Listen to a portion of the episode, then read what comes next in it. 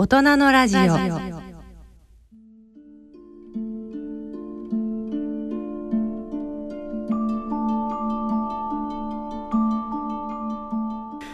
さてここからは映画のコーナーです。映画イニシェリン島の精霊宣伝担当の堀木花江さんにここからは入っていただきます。堀木さんよろしくお願いします。よろしくお願いします。さあ早速ですが今回ご紹介いただく映画イニシェリン島の精霊これ今世界で注目されてるんですよね。はい、えー、本年度のベネチア国際映画祭では、えー、脚本賞そしてあのコリン・ファレルが主演の男優賞を取りまして、うん、でまあ先日あの行われたゴールデングローブ賞でも、うん、えー、コメディミュージカル部門の作品賞、えー、そして、えーと、コリン・ファレルが続いてまた主演男優賞そして脚本賞などなどもう本当に本年度の映画祭を総なめしておりまして、まあ、アカデミー賞もあの最有力の話題作となっております。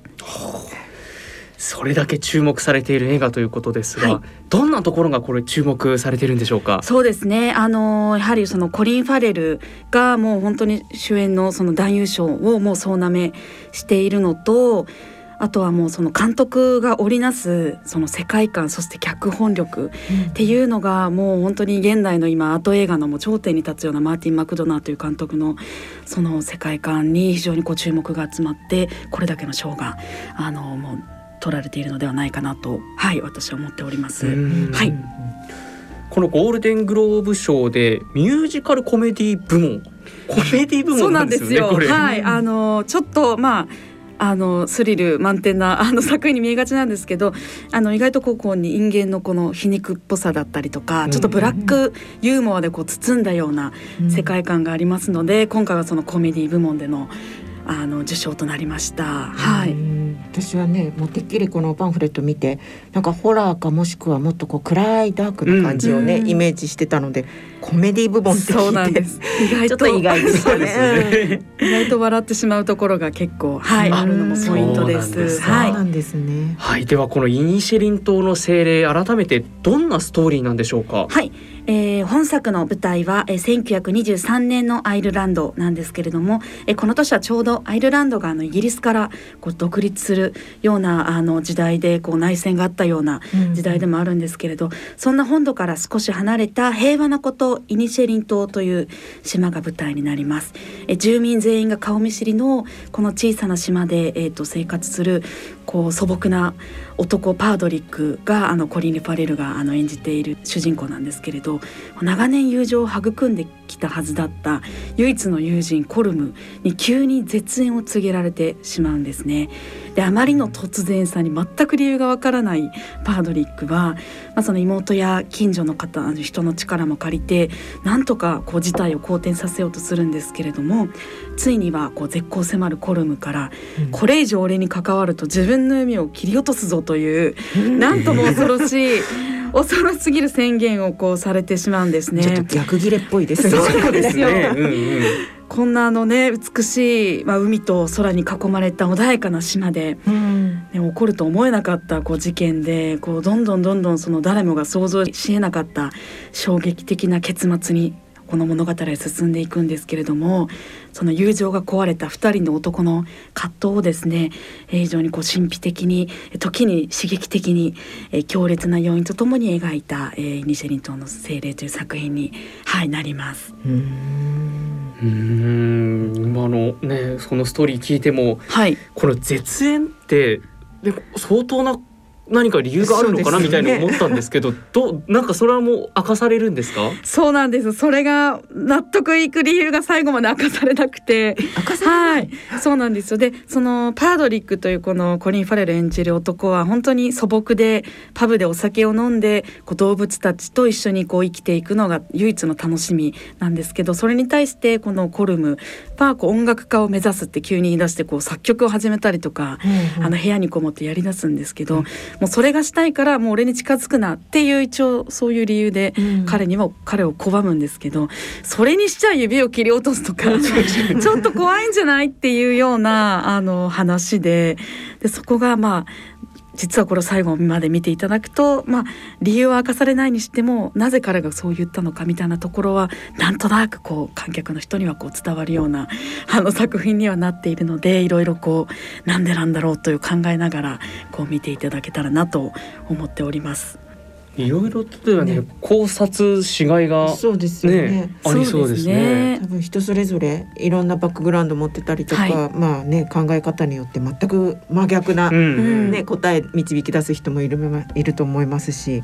これはねちょっとこう自分も試されるようなそうですね。そうなんですよ、うん、やっぱその一緒に見に行っても多分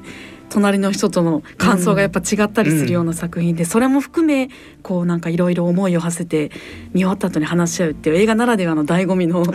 その終わった後のその会話っていうのが非常にこう楽しいような作品ではあるのかなと思っておりますね。ね、なんかこの、はい、あのイニシェリン島っていうのは実在する島なんですか、はい、えっとこれはですね一応架空の島で、ね、ただあの、えっと、アイルランドの実際に近くにイニシュモア島っていう、島だったり、まあ、そのアランセータで有名なアラン諸島の中の一つの島なんですけど、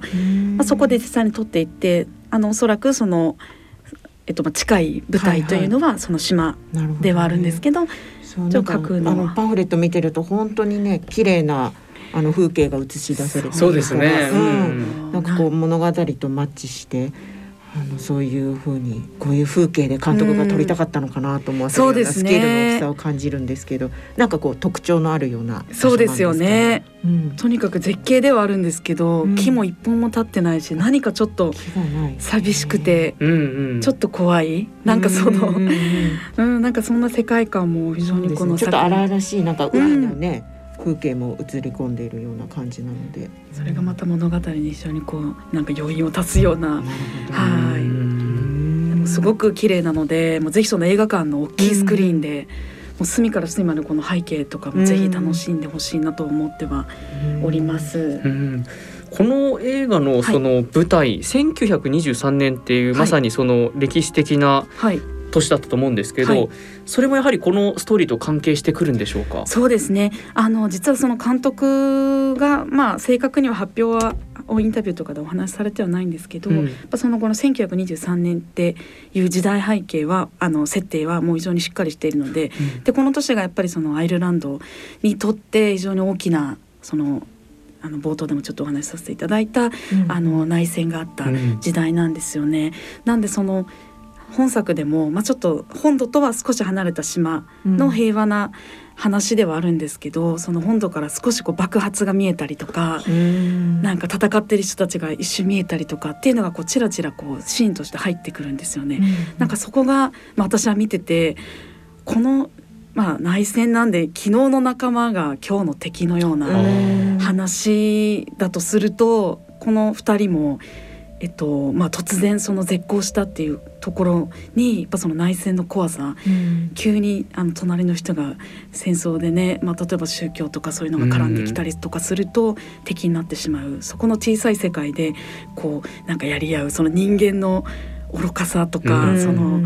不毛さみたいなところがやっぱその戦争と非常にこう対立させて皮肉っているんではないかなと私も見ててすごく感じましたし、うん、そうおっしゃられる方も結構いるみたいで、まあ、そこも含め監督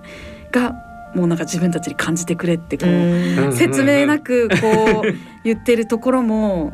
なんかもうそれも多分狙いなんだろうなとか思ったりもするんですけどでも一個その考察はできるんじゃないかなと思ってますね。はい、実際にこの死者をご覧になって、はい、見られた方ってどういう感想を持たれてましたか？そうですね。やっぱりこの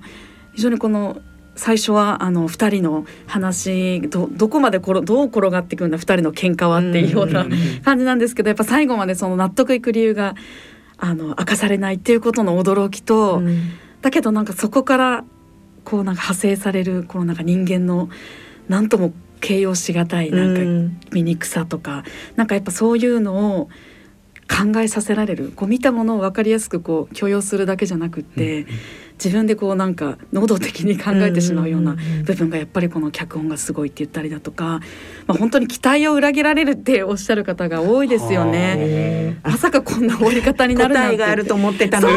普通そうですもんね。そそれがやっぱりこの面白いし、うん、まあ、その後一方でこの人間関係の不条理を描いてはいるので、うん、やっぱそういうのってあるよなってこうあの見て思われる方もやっぱりいらっしゃいましたね。うん、ますます見に行きたくなりました。ね。ね 一人で行ってじっくり考えるのもいいですし、誰かと言って感想をこうね、ね言い合ってね。っていうのも